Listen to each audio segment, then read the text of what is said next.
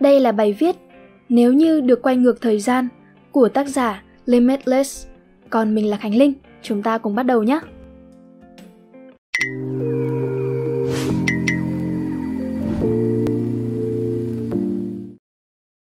Mỗi khi rảnh, đủ rảnh để cho phép tâm trí bay bổng, mình thường hay tự hỏi, nếu mình có thể quay ngược thời gian, mình sẽ quay về thời điểm nào, để làm gì và cái giá phải trả là gì? Uhm, có nên quay về hồi 4 tuổi, lúc ông anh mình đánh nhau với thằng hàng xóm để ngăn ông ấy đánh nhau, từ đó tránh việc bị bố đánh đòn khi về nhà không? Cũng được, cơ mà nếu thế thì sẽ không xảy ra chuyện thằng hàng xóm trong lúc đánh nhau vô tình đá mình xuống hồ nước. Ông anh liền ngừng đánh, nhảy xuống kéo mình lên rồi cõng mình về nhà tắm rửa. Cũng tức là việc mình nhận ra ông anh suốt ngày trêu chọc và làm đau em đấy, thực ra rất thương em, sẽ bị trì hoãn lại không biết cho tới bao giờ. Có nên quay về hồi lớp 1 lúc mình bị mẹ phát hiện giấu tiền mừng tuổi trong hộp tủ và chọn chỗ giấu khác không? Cũng được, cơ mà thế thì mình sẽ không bao giờ biết được, không gì qua mắt được mẹ. Và rồi thì kiểu gì mẹ cũng sẽ biết thôi. Có nên quay về hồi lớp 4 lúc mình ở nhà một mình, rồi thử hút thuốc lá bố để trên bàn và hốt hoảng khi mẹ sắp về mà mùi thuốc lá trên người mãi không hết không? Cũng được, cơ mà thế thì cái ý nghĩ thuốc lá nặng mùi mình sẽ không bao giờ hút nữa, sẽ không in đậm vào tâm trí mình suốt hơn chục năm. Và có lẽ tới khi lên đại học mình sẽ hút theo phong trào và trở thành nghiện thuốc như bao đứa bạn khác. Có nên quay về hồi lớp 8, thay vì trốn học thêm đi chơi điện tử cùng lũ bạn thì mình sẽ chăm chỉ học hành hơn không? Nghe thì cũng hay, cơ mà thế thì tuổi thơ mình có lẽ đã không nhiều màu sắc tới thế. Uhm, có nên quay về hồi lớp 9 khi bố mẹ bắt đầu có mâu thuẫn và cố gắng hòa giải bố mẹ không? Cũng được, cơ mà thế thì có lẽ cũng chỉ trì hoãn việc ba mẹ nhận ra rằng ba mẹ vốn không thuộc về nhau và mẹ cũng sẽ không đủ can đảm để bước ra khỏi mối quan hệ độc hại như bây giờ.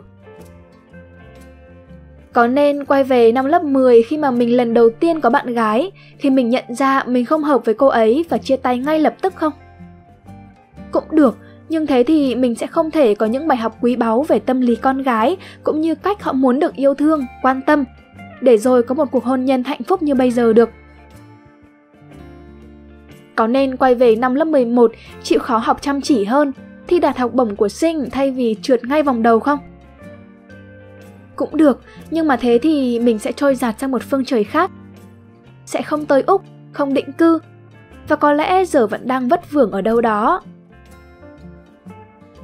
Có nên quay về mối tình thứ hai, một mối tình có một cái kết vô cùng xấu xí, ngăn chặn nó để mình không phải chịu những tổn thương hay là mất mát sau này không?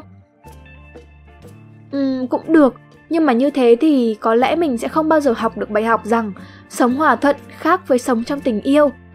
Rằng sự kết nối trong tình yêu không chỉ dừng lại ở việc cùng nhau chơi vui vẻ hay là một người luôn biết chiều theo một người. Những bài học mà nhờ chúng mình đã biết chắc chắn khi gặp vợ mình rằng The One của mình đây rồi. Có nên quay về mấy cái lần mình bị dính vé phạt vì đỗ sai chỗ hay là chạy quá tốc độ, tổng thiệt hại lên tới gần 1.000 đô hay không? Cũng được nhưng mà vấn đề không phải là mình không biết luật, mà là việc đọc biển báo trước khi đỗ hay để ý tốc độ chưa thành thói quen thường trực, cho đến khi mình bị phạt. Và rồi còn rất nhiều cái có nên không mà mình thi thoảng vẫn thêm vào danh sách trên.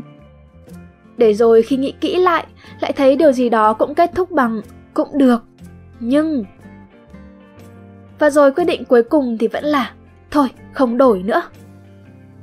Và cũng chính vì thường xuyên nghĩ về những ý tưởng phi thực tế đó, mình nhận ra rằng hóa ra cái gì cũng có cái giá của nó. Nhiều khi cứ nghĩ là mình thiệt, nhưng hóa ra lại là mình học thế là mình lợi. Hoặc nếu đó là sai lầm mình biết phải tránh nhưng mà vẫn mắc phải, nó lại là mình nhớ và từ đó vẫn là mình lợi.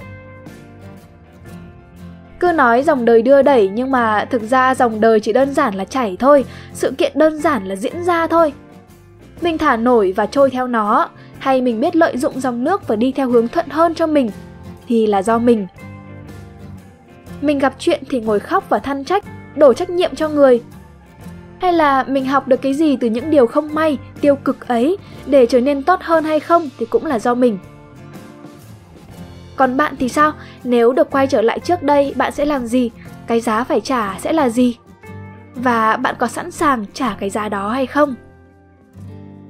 Hy vọng rằng các bạn sẽ thích video lần này và nếu có thể thì mình mong rằng mọi người sẽ truy cập bài viết này trên website spiderroom.com để lại câu trả lời của mình cho câu hỏi đó hoặc đơn giản là đọc bình luận của những bạn khác. Cá nhân mình thì cũng vỡ lẽ ra được khá nhiều điều sau khi đọc bình luận của mọi người đấy. Và tất nhiên rồi, đừng quên ấn like, share và subscribe để ủng hộ chúng mình nhé. Bye!